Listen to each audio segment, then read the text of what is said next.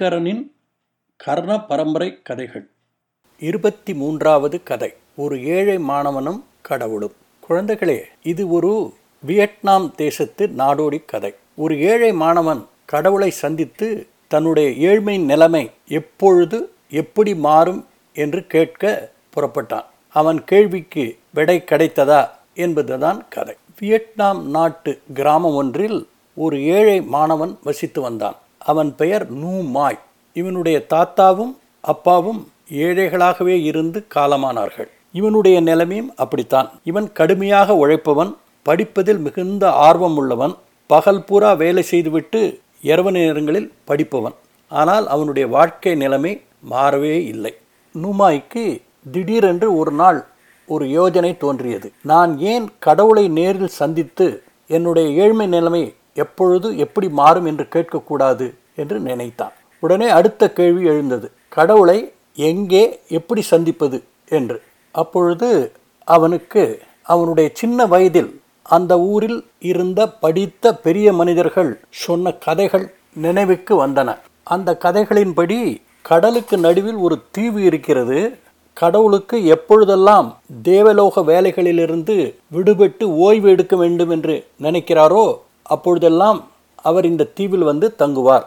அந்த தீவுக்கு போவது ஒரு ஆபத்தான கஷ்டமான காரியம் என்று சொன்னார்கள். நூமாய் கடவுளை எப்படியும் சந்திக்க வேண்டும் என்ற உறுதியுடன் அந்த கடுமையான கஷ்டமான ஆபத்தான பயணத்தை மேற்கொள்ள தீர்மானித்தான். தன்னிடமிருந்த கொஞ்சம் பணத்தையும் உணவையும் எடுத்துக்கொண்டு அவன் அந்த தீவை நோக்கி புறப்பட்டான். நூமாய் தன் ஊரை விட்டு கிளம்பி பத்து நாளாயிற்று. பகலில் நடந்து இரவில் ஏதாவது ஒரு இடத்தில் தங்கி அவன் பயணம் செய்து கொண்டிருந்தான். அவன் கையிலிருந்த பணமும் உணவும் காலியாகிவிட்டன. அவனுடைய வழியில் தென்பட்ட ஒரு வீட்டிற்குள் நுழைந்தான். அந்த வீட்டு சொந்தக்காரரை பார்த்து தனக்கு தங்க இடமும் உண்ண உணவும் கேட்டான். அந்த வீட்டுக்காரரும் இவன் மேல் இறக்கப்பட்டு அவனுக்கு உணவு கொடுத்து அன்று இரவு தன் வீட்டில் தங்க அனுமதித்தார். மறுநாள் காலையில் நூமாய் அவருக்கு நன்றி தெரிவித்துவிட்டு கிளம்ப தயாரானான். அப்பொழுது அந்த வீட்டுக்காரர் நுமாயிடம் தம்பி எங்கே நீ போகிறாய்? என்று கேட்டார். நுமாய் அதற்கு சொன்னான் ஐயா நான் கடவுளை சந்திக்க போய் கொண்டிருக்கிறேன். இந்த கடலுக்கு மத்தியில் ஒரு தீவு இருக்கிறதாம். அந்த தீவிற்கு கடவுள் அடிக்கடி ஓய்வெடுக்க வருவாராம். நான் அவரிடம் போய் என் விதியை மாற்றி என்னுடைய ஏழ்மையை போக்குங்கள் என்று கேட்கப் போகிறேன் என்று சொன்னான். இதை கேட்ட வீட்டுக்காரர் ரொம்ப சந்தோஷப்பட்டு தம்பி நீ எனக்காக ஒரு காரியம் செய்ய வேண்டும். எனக்கு ஒரு பெண் இருக்கிறாள். அவள் ஊமை. நான் எவ்வளவோ வைத்தியம் பண்ணியும் அவளை குணப்படுத்த முடியவில்லை. நீ கடவுளை பார்க்கும் பொழுது தயவு செய்து அவரிடம் என்னுடைய மகள் மறுபடி பேசுவதற்கு நான் என்ன செய்ய வேண்டும் என்பதை கேள் என்று சொன்னார். ஊமாயும் கட்டாயம் கேட்கிறேன் என்று அவரிடம் விடைபெற்று கொண்டான். வீட்டுக்காரரும் அவனிடம் கொஞ்சம் பணம் கொடுத்து அவனை வழி அனுப்பி வைத்தார். வீட்டுக்காரர் கொடுத்த பணம் கொஞ்ச நாளில் செலவிழிந்து விட்டது.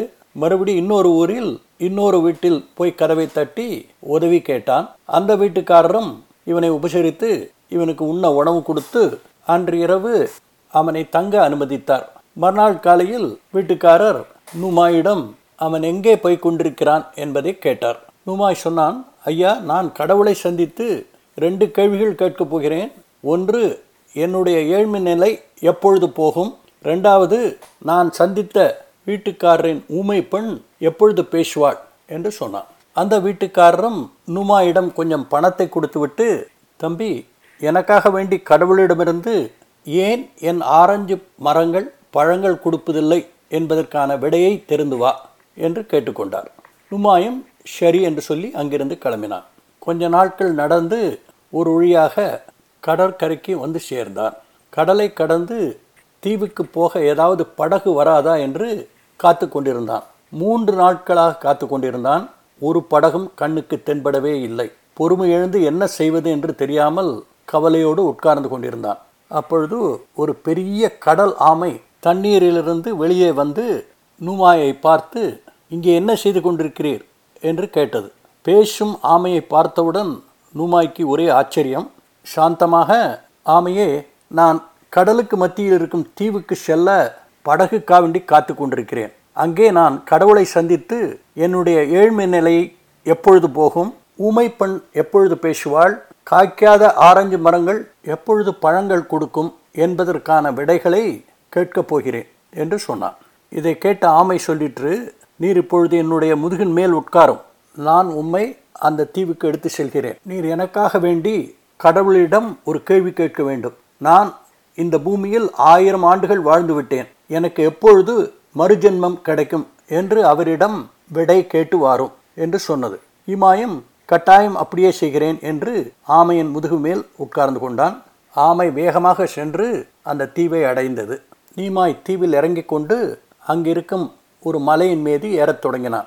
அவன் கேட்ட கதைகளில் அந்த மலை உச்சியில்தான் கடவுள் ஆகாயத்திலிருந்து வந்து ஓய்வெடுப்பார் என்று சொல்லப்பட்டிருக்கிறது. மலை உச்சியை அடைந்து கடவுள் வருகைக்காக காத்து கொண்டிருந்தான். மூன்று நாட்கள் கழித்து இவன் கண் முழித்த பொழுது ஜெகச்சோதியாக ஒரு ஒளி தோன்றியது. அந்த மலை உச்சியின் மேல் ஒரு சிம்மாசனத்தில் கடவுள் உட்கார்ந்து கொண்டிருந்தார்.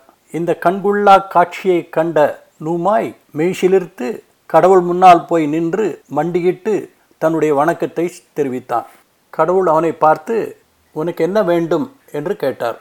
நுமாய் சொன்னான் ஐயா நான் ஒரு ஆமையின் முதுகின் மேல் ஏறி இங்கே வந்தேன். அந்த ஆமைக்கு எப்பொழுது மறுஜென்மம் கிடைக்கும்? என்று கேட்டான். அதனுடைய வாயில் இருக்கும் முத்துக்கல்லை துப்ப சொல் என்று கடவுள் சொன்னார். நுமாய் தொடர்ந்தான். இரண்டாவதாக நான் தங்கிய வீட்டில் ஆரஞ்சு மரங்கள் இருக்கின்றன ஆனால் அவைகள் காய்க்கவில்லை. ஏன்? என்று கேட்டான். மரங்களுக்கு அடியில் தங்க நாணயங்கள் நிரம்பிய ஜாடிகள் இருக்கின்றன.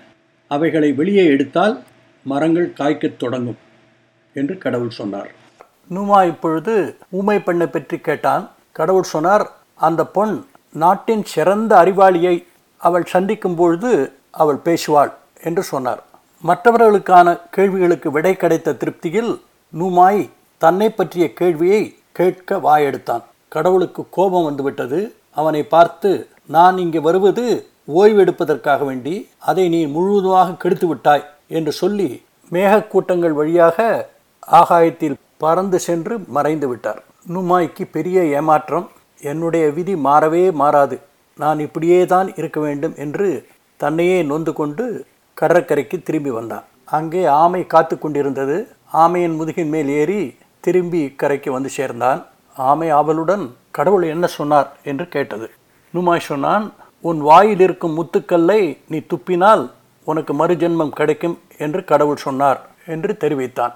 ஆமை உடனே தன் வாயில் இருக்கும் முத்துக்கல்லை துப்பியது அந்த முத்துக்கல்லை நுமாய்க்கு பரிசாக கொடுத்து ஆமை சொல்லிற்று இந்த கல் ஒரு மாயக்கல் இதை நீ வைத்து கொண்டால் இந்த உலகத்தில் அவசியமாக தெரிந்து கொள்ள வேண்டிய எல்லா விஷயங்களையும் உனக்கு இது புரிய வைக்கும் என்று சொல்லி ஆமை அவனை வாழ்த்தி அங்கிருந்து மறைந்து விட்டது.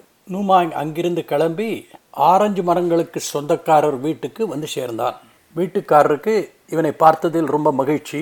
அவளுடன் என்னுடைய கேள்விக்கு என்ன பதில்? என்று கேட்டார். நுமாய் சொன்னான் உங்களுடைய மரங்களுக்கு கீழே வேர்களை அடைத்து கொண்டு தங்க நாணயங்கள் நிரம்பிய ஜாடிகள் இருக்கின்றன. அவைகளை பூமியிலிருந்து எடுத்துவிட்டால் மரங்கள் மறுபடி காய்க்க ஆரம்பிக்கும் என்று சொன்னான் வீட்டுக்காரரும் உடனே மரங்களுக்கு அடியில் தோண்டி அந்த தங்க நாணயங்கள் நிரம்பிய ஜாடிகளை வெளியே எடுத்தார். அந்த தங்க நாணயங்களை சரிபாதியாக பிரித்து ஒரு பாதியை நூமாயிடம் சந்தோஷமாக கொடுத்தார்.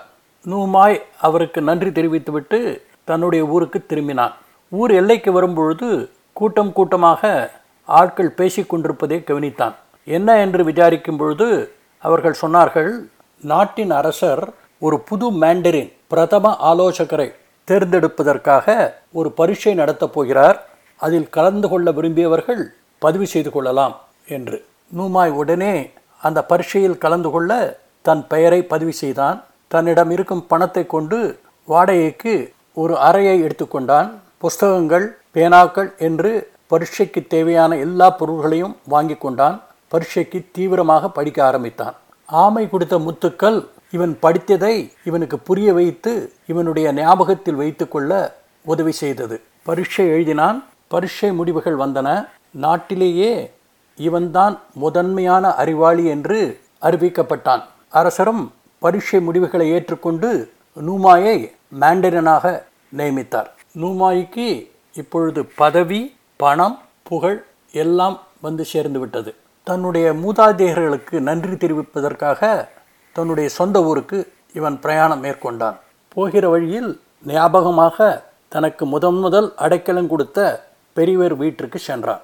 அந்த பெரியவரும் தன்னுடைய வீட்டிற்கு நாட்டின் மேண்டரின் வந்திருக்கிறார் என்று சந்தோஷப்பட்டு புத்தாடைகள் அணிந்து அவரை வரவேற்க வாசலுக்கு வந்தார். மேண்டரினை பார்த்தவுடன் அவருக்கு ஒரே ஆச்சரியம். நாம் முதன் முதலில் பார்த்த அந்த ஏழை மாணவனா இப்படி வளர்ந்திருக்கிறான் என்று ஆச்சரியப்பட்டார். நூமாயும் அவருக்கு வணக்கத்தை தெரிவித்துவிட்டு கடவுள் என்ன சொன்னாரோ அதை அவருக்கு திருப்பி சொன்னார். மிக்க மகிழ்ச்சி அடைந்த வீட்டுக்காரர் வீட்டிற்குள்ளே சென்று தன்னுடைய மகளை அழைத்து வந்தார். மேண்டரினை பார்த்த மன்னிக்கவும் நாட்டின் சிறந்த அறிவாளியை பார்த்த வீட்டுக்காரருடைய பெண் வாய் திறந்து நூமாயை வரவேற்று பேச ஆரம்பித்தாள். வீட்டுக்காரர் நூமாயை பார்த்து என்னுடைய பெண்ணை கல்யாணம் பண்ணி கொள்கிறீர்களா? என்று கேட்டார். நூமாயும் முழு சம்மதத்துடன் சரி என்று சொன்னான் இருவருக்கும் விவாகம் நடந்தது. மூதாதையர்களுக்கு நன்றி தெரிவித்துவிட்டு மனைவியுடன் தலைநகரத்துக்கு திரும்பினான். அரசரும் புது தம்பதிகளை வாழ்த்தி கௌரவித்தார். நூமாய்க்கு கடவுளிடம் கேட்க நினைத்த கேள்விக்கு நேரடியாக பதில் கிடைக்கவில்லை. ஆனால் மற்றவர்களுக்கு உதவி செய்ததனால் கற்பனைக்கு அப்பால்பட்ட ஒரு வாழ்க்கையை வாழ்ந்து ரொம்ப நாள் சந்தோஷமாக இருந்தான். குழந்தைகளே இந்த கதை பிடிச்சிருக்கா? இந்த கதையை பற்றி நீங்கள் என்ன நினைக்கிறீர்கள் என்பதை Aingaran twenty twenty at Gmail dot காமுக்கு எழுதுங்கள். கதைகள் தொடரும். அதுவரை அன்புடன் உங்கள் ஐங்கரன்.